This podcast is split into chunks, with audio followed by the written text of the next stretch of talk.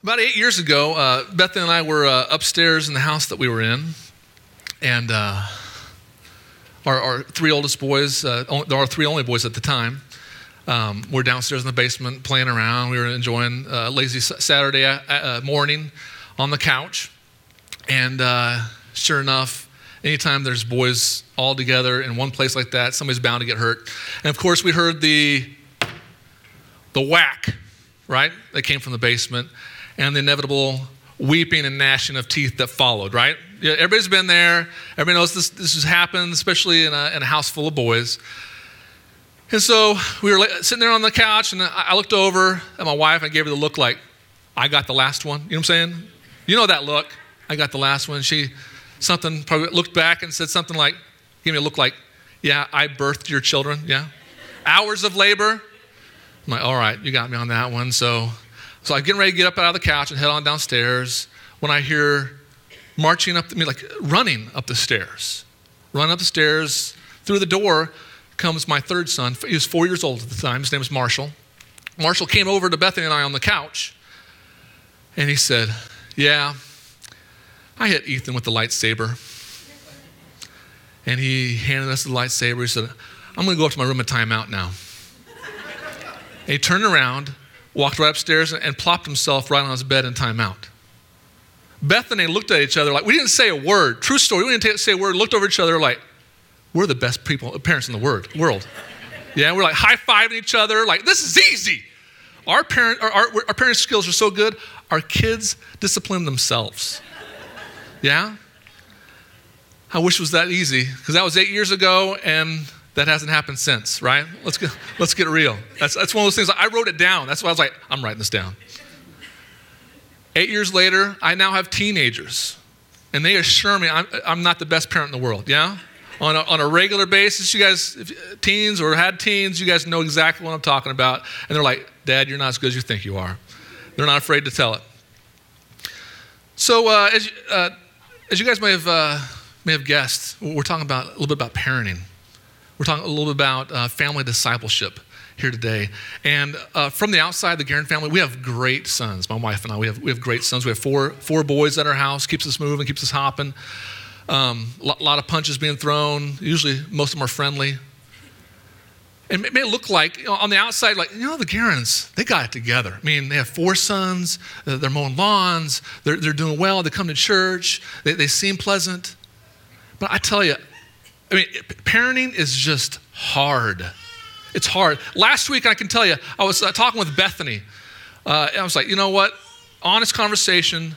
I was frustrated. I'm like, Bethany, I, I just kind of resent always having to discipline. I'm like, I'm doing it twenty-four seven all the time. I don't want to be that bad guy.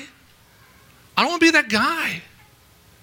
You know what? And, and that's, it, parenting is terribly hard work, and most of the time, it's not very popular. And sometimes I say, like, you know what? Here's the boundary. And it's it's a wide boundary. It's not going to be trying to be too strict. Here's the boundary. And then they like, well, that's the boundary, eh? Yeah? They walk right up and they're like, toe across the line. Yeah? Just to see if I meant what I said. And then I have to do something about it. I'm like, man, it's just tough. It's just hard work. Parenting is, is a huge job. And and you know what? Well, I don't think it's one that anybody is truly prepared for.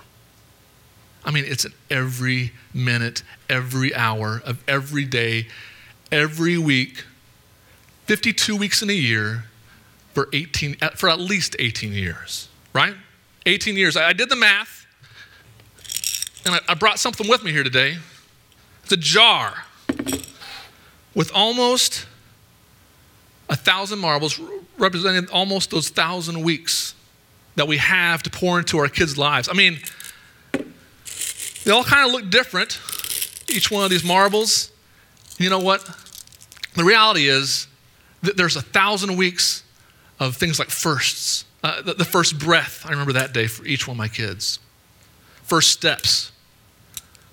Um, there's a, the, the first time, day they went to school when they're in kindergarten, they got all their, their new backpack, they look cute. Man, we have pictures of that.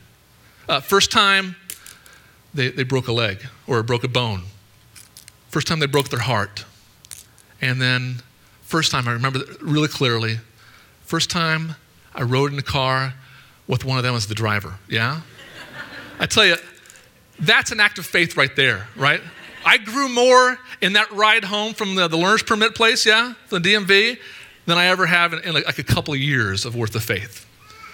It's a, it's a thousand weeks full of like emotions and uh, laughter, crying, anger, fighting. I mean, they're all there wrapped up into this life that we pour into our kids. A thousand. When I first started, man, a thousand seemed like like a huge mountain. But every day I go, every week I go by, I take one out because I don't have that week anymore. We're going to talk about this today. Parenting is not for the for the faint of heart. And, and the good news is God doesn't leave us high and dry. He has a lot of wisdom, a lot of truth, a lot of counsel from his scripture. Go ahead and open your Bibles today, right now. In Deuteronomy chapter six, please. Verse, we're going to start in verse four. Now, as you open your Bibles, uh, some of you guys, I, I can see starting to eyeball the door a little bit. You're like, hey, parenting, that's great. I know there's a lot of young families here, but I'm not a parent. You're like, maybe you're single, maybe you're a couple without kids, maybe you're, you're you're a couple that have grown kids. You're like, this is, they're already kind of past the stage right here. Maybe this is a sore subject for some of you. Maybe you're trying your hardest and you're not able to have kids. Or maybe, even worse, you'd have to bury one of your children. And this is a sore subject. Please don't check out. Just don't say, check it off. Ah, it's just another parenting sermon. It's more than that. It's, it's family discipleship. You know what? And discipleship principles, it's good for the family and it's good for the rest of your life too. So th- these are just core discipleship pro- principles that you can apply to your own life. Before we get uh, reading in uh, the Word, let's let's pray and ask God to bless it and that it'd speak to us. Lord Jesus, uh, open our hearts, open our minds. We want to hear from you this morning. Lord, I pray that uh, you'd move in our hearts. I pray that you'd move us to action. Lord, we're here for you. Amen. So Deuteronomy chapter six, let me bring you up to speed from where we're at. Um, of course, the first book of the Bible is Genesis. Deuteronomy is the fourth book. It's towards the very beginning. Throughout time, God has had a chosen people, the people of Israel, that he's chosen to, to love, and he's chosen to care for, chosen to give rules to. He uh, they, they went and spent four hundred years plus in slavery in Egypt, sent Moses, brought them up out of Egypt, crossed the Red Sea, into the desert, and Moses went up the up the mountain, Mount Sinai, to get the Ten Commandments. After that, it, and the Ten Commandments are listed in Deuteronomy chapter five. After that, God said to Moses, he said, hey, I want you to teach them. I want you to teach the people these things. This is so very important. This is what Moses said thirty-five hundred years ago. Verse four, follow along. Hear, O Israel, the Lord our God, the Lord is one. Love the Lord your God with all of your heart, with all of your soul, and with all your strength. These commandments that I give to you today are to be upon your hearts. Impress them on your children. Talk about them when you sit at home and when you walk along the road, when you lie down and when you get up. Tie them as symbols on your hands and bind them to your foreheads. Write them on the door frames of your houses and on your gates. When the Lord your God brings you into the land he swore to your fathers, to Abraham, Isaac, and Jacob, to give you a land with large flourishing cities you did not build, houses filled with all kinds of good things you did not provide, wells you did not dig, vineyards and olive groves you did not plant. Then, when you eat and are satisfied, be careful that you don't forget the Lord who brought you out of Egypt, out of the land of slavery. We're going to go verse by verse. We're going to dig a little deeper and, and, and see what, what truth that God has for us. We're going to start in verse one. Sorry, verse four. Hear, O Israel, the Lord our God, the Lord is one. Moses is saying, by saying, hear, O Israel, he's saying, listen up. Attention. Bring it in. You're not going to want to miss this. This is important. He was speaking to the entire nation of Israel, and he was reminding him, reminding them, the Lord our God, the Lord is one. He's, we have one God, the true God, and only he is God. He's just getting that out of the way, kind of preface. You need a reminder, this is from God. He told me, I'm his mouthpiece right now, Moses said. And then he goes on in verse five to give a clear picture of what a disciple is. So what is the disciple?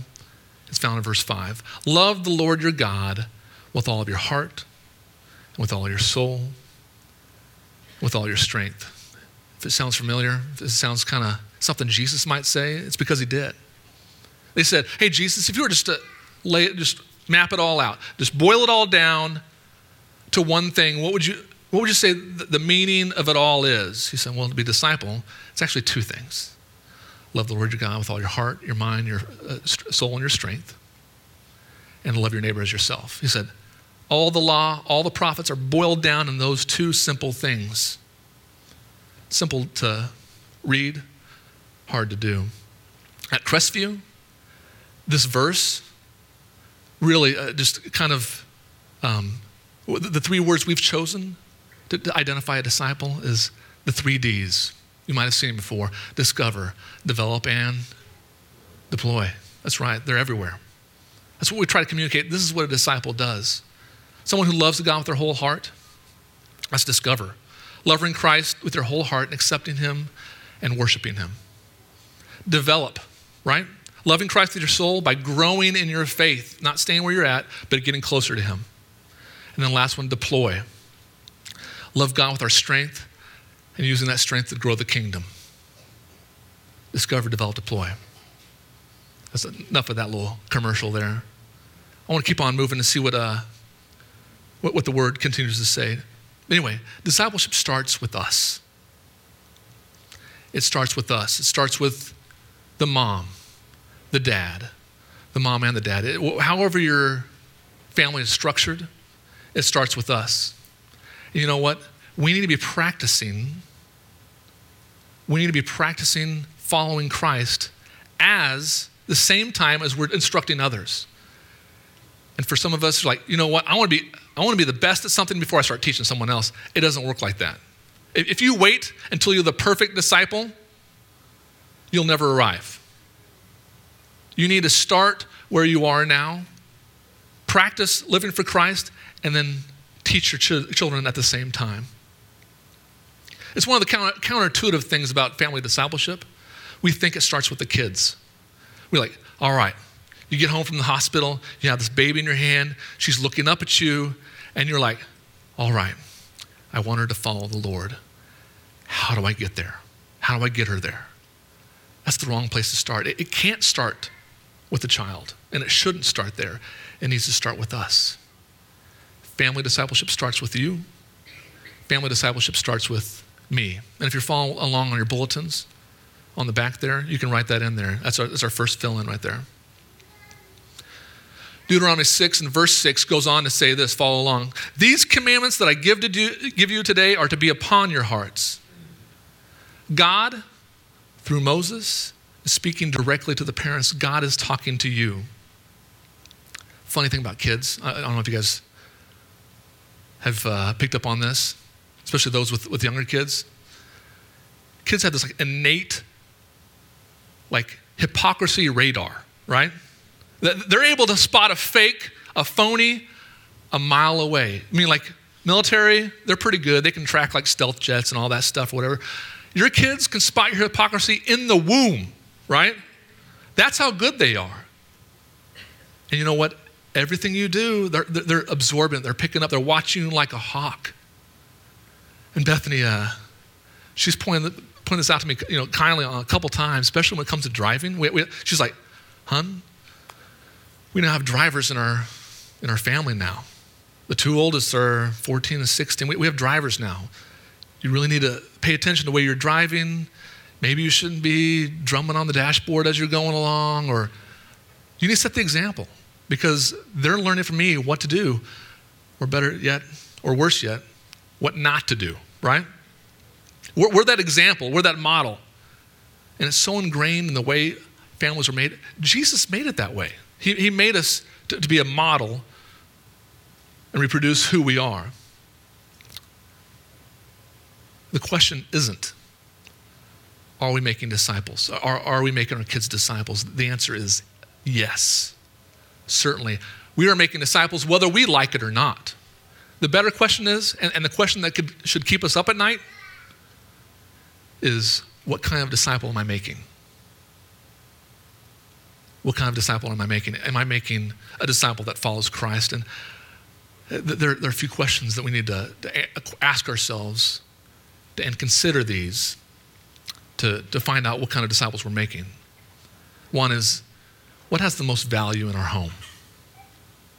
If, if you could just boil it down to one thing, what would that be? What events take precedence over other things in your home? Like if you were to prioritize the things, okay, first it's this, then it's this. What do we talk about? What do we spend our, most of our time doing? And what actions do we praise? If we find ourselves only praising like academics, I'm not saying school is bad. Some of the kids are like, yeah. No, I'm not saying that's bad. But when we just put too much emphasis on, on a test score or a G P A or a letter, I, th- I think we're, we're getting things out of priority. That can't be the most important thing, academics. And something might hit a little closer to home for all the Americans in the house here. We, we are the most competitive people in the world. And sports is like, yeah. Well, what other place do we go where we just go crazy? We lose our minds because of some kid with a ball. And then we, it kind of filters into our kids. We're like, you know what? We're gonna, we're gonna place this sport over other things. Over, we're gonna choose to go to this tournament and miss the last three uh, Sundays in a row at church. We're gonna choose our practice time over things that are actually important. It's important that we get things in priority. Like I said, I'm not saying those things are inherently evil. I, I have a house full of boys. We, we, we've done every sport known to man. Taekwondo, soccer, basketball, cross country, wrestling, all of them. And sometimes we do them in our living room, right? So I'm not saying those things are bad. Keep them in the right order. Put th- first things first. I'm going to spend the last part of our time uh, this morning going over three more principles. And, and you know what? They've, they've come out of this family discipleship, uh, family discipleship guide. More importantly, they came out of De- Deuteronomy chapter six. I want to encourage you guys. I, I can't give as much time as I'd like to on each one of those three principles, but this guide has gone step by step, breaking it down. Some, some practical steps about how not to add things into your family's life, but to repurpose the time that you already have and use it for His glory. Train your kids the way they need to go. I, I've put several copies at the information table in the lobby. Pick one up on your way out for your family. If you're more of a digital kind of person or you just want to print one at home, um, crestview christian dot org slash family discipleship. It's on the back, it's on the back of your bulletin right there. Head to that web link. Uh, the Village Church, who we got this from, said, you know what? Reproduce as much as you want, just don't sell it. We're blessed to have this resource. So I just want to point that out. Please grab one. It's going to go a lot more in depth than I can in just a few minutes. We're going to keep on moving to, to, to verse seven. Follow along, please. Moses says, impress them on your children. Them, he's talking about the commandments, about the rules, about the law. And these weren't like rules and regulations and boundaries just because God wanted to say, just wanted to point things out that they may be doing. These, these are boundaries and regulations to keep them safe because He loved them. But He's speaking just to parents here. He's saying, hey, parents, it's your job to instruct your child. And I'm going to say, family discipleship requires intentional time. Family discipleship takes intentional time. So intentional time, just a quick illustration. Uh, raise your hand if uh, while you were a kid, maybe you uh, learned how to uh, play an instrument. Maybe you uh, were on a, a sports team of some sort, basketball, football, whatever. Raise your hand. Hold it up there. Okay, a lot of you guys, put your hands down. same group of people. How many people were required to put in time, maybe practice time for that instrument or that sport during the week? Pretty much the same number of people. I, I would go so far to say that any ability or any skill that you have a chance to, to learn and become good at, it's going to take practice. But the, the, the issue is, I sometimes feel like we send our kids into spiritual game time events without the practice on the front end. They're, they're just going into life, they're going into their school, and they're being blindsided because they haven't had either some, some practice about that spiritual aspect of their life. And I know some of you guys might be thinking, Jared, you know what, I really don't want to force my religion down my, my kids' throats. I don't want them to come resent that. I, I want it to happen more organically. And that's kind of like a buzzword, organically, just kind of naturally. Just let it happen. I just don't want that word organically to be used as an excuse to do nothing. Like, you go to the store. There's apples there. There are the plain apples that are pretty tasty. And then, and then there's the organic apples, right? Twice as much, you know, to the cost, right? Right next to it. You think about that, the organic apple. You, Here's how it didn't happen. Somebody just didn't like eat an old apple, throw the core out in the woods. It grew up to be a tree, and somebody was like wandering along saying, oh, it's an apple. I need to sell it at Dillon's. So they just put it right there. That's not how organic works. Organic is very intentional, right? They have an orchard. They, they planted the, the, the seeds. They staked the trees. They grew the trees. They had to sit there for, for a couple of years before they could even bear fruit. After they did, they, they picked it, they, they, they weeded it, they made sure no bugs ate them, and then they brought them to market. They, they sold them to Dillon's, who sold them to you for twice as much, right? That's organic. Organic is, is very, very planned. And that's how we need to be in our families. We need to be intentional about our time. We need to figure out what this is going to look like and how we're going to do it. For the Guerin family, like I said, I'm not trying to add a whole bunch into your life. Here's what it looks like for my family. Sundays, we come here. Come here as a family. We learn. We worship. Monday through Fridays, early in the morning, we get up before school, sit around the table. Everybody eats cereal. And Dad, he, he reads the Bible. I read a chapter. It's good. Everybody's all together. You know what? And their mouths are full, so they're not, they're not talking, they're listening, right?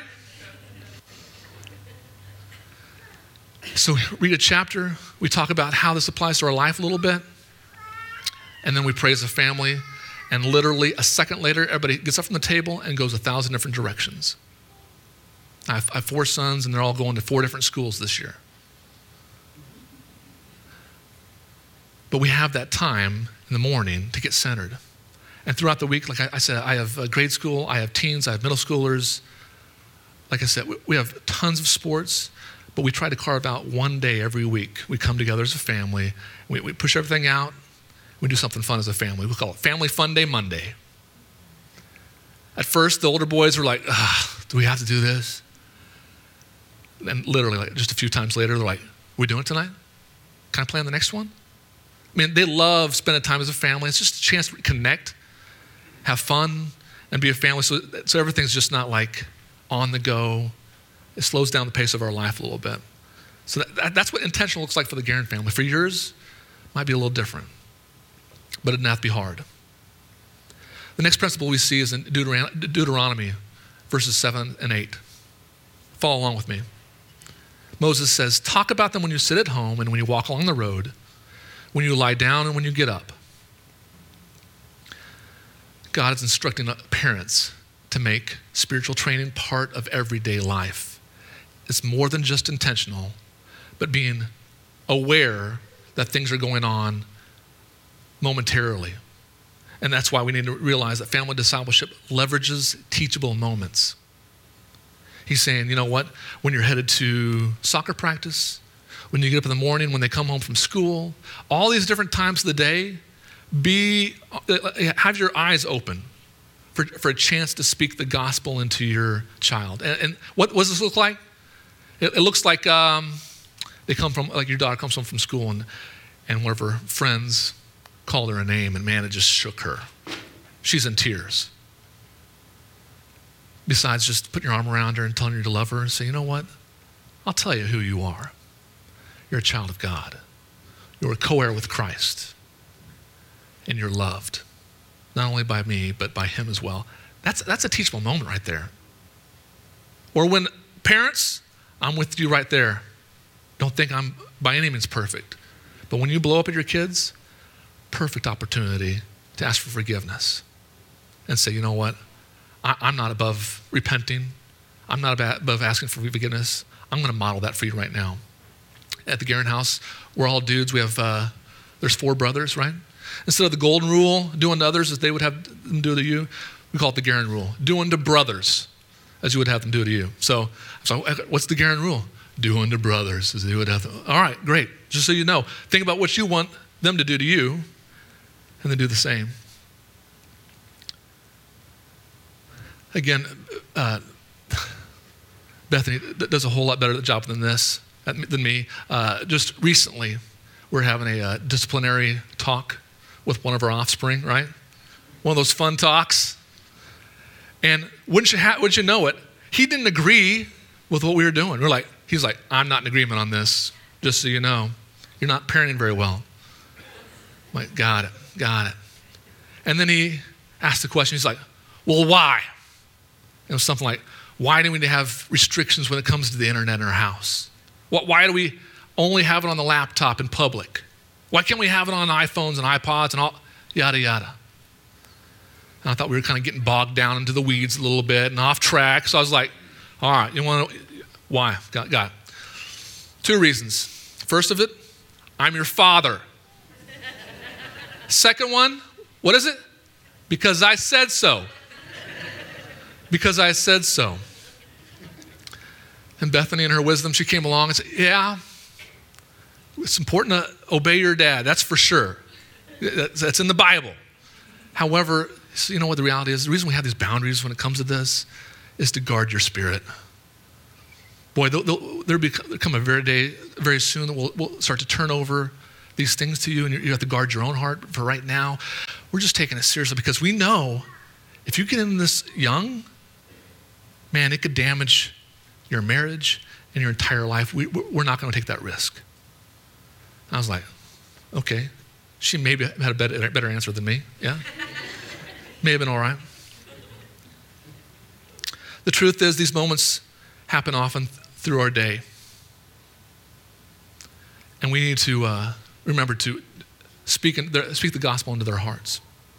I want to wrap up with one last uh, point here, with one last principle from the, from the scripture. Verses ten and twelve. When the Lord brings, when the Lord your God brings you into the land he swore to your fathers. And let's skip ahead to verse twelve. Be careful that you do not forget the Lord who brought you out of Egypt, out of the land of slavery. Moses said, you know what? Things are about to get good. And when things are good, don't forget them. Because every good thing is from God. He talks to them and says, you know what? You're going to live in houses you didn't build. You're going to, you're going to live, you're going to, you're going to drink wine from grapevines you didn't plant. He says, it wasn't you, it's God. And, and God does things in our in our family's life regularly. And in a week, maybe in a couple days, after answered prayer, after a blessing, we forget about it. We need to celebrate those things.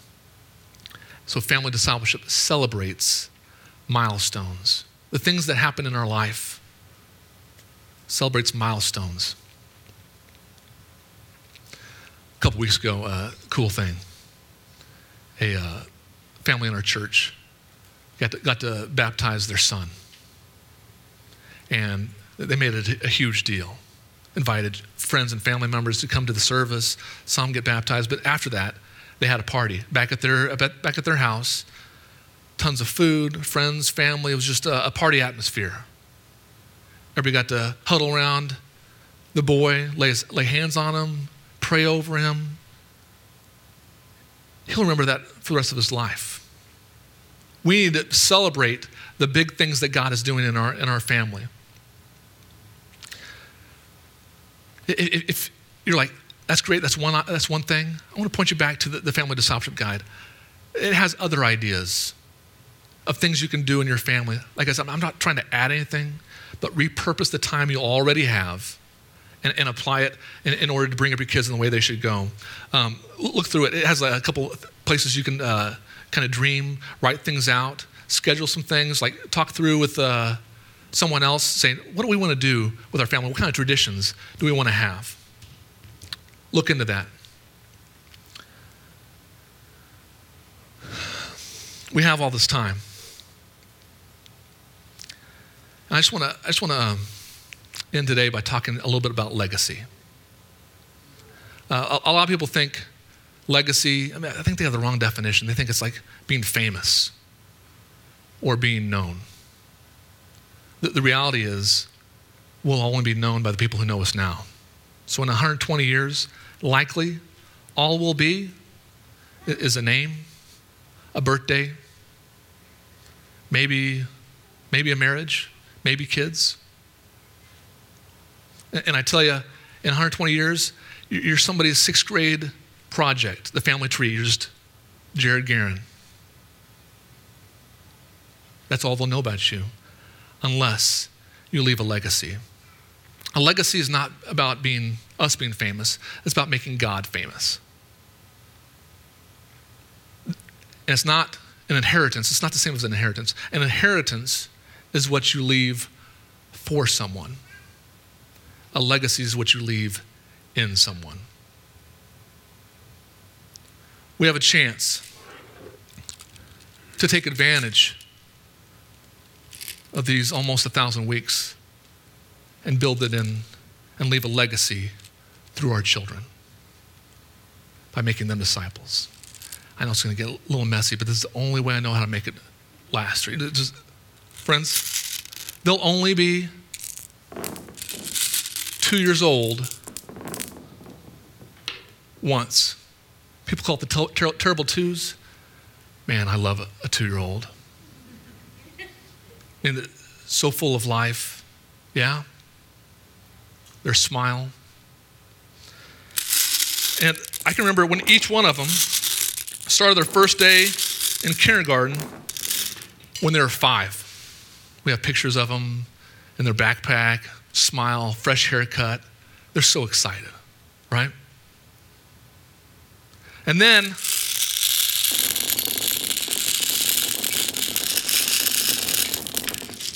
you blink and they're thirteen. And you'll probably never want to know them as a thirteen-year-old ever again. Right? Right? I was having a, a conversation just two months ago with my oldest son, Mason. That's about right. This is how much time Mason has left in the Guerin house. And I, I forget what we were talking about, but he said, Dad, I'm just a boy.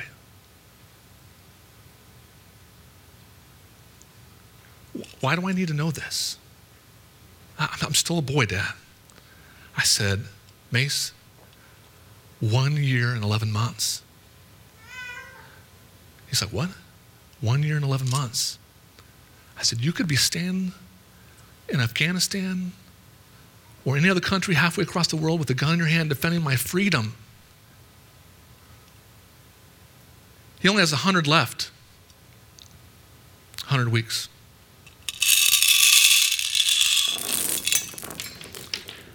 And then it's gone. Some of you grandparents in here kind of nodding your head like, yeah, it's about that quick.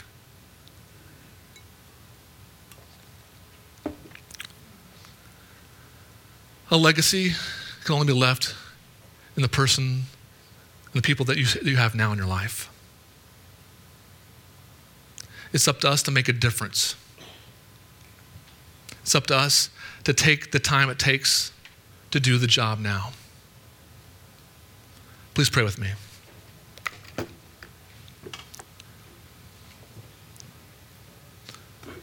Lord Jesus, I want to ask that uh, we would take your, your, your role seriously, the role that you've given us as parents, the disciplers of our kids. Lord, we're making disciples, Lord, and I pray that we're making disciples that follow you and nothing else. Lord, I pray that we would love you with all of our heart, with all of our souls, with all of our minds, with all of our strength. And set the example. It's your name I pray. Amen.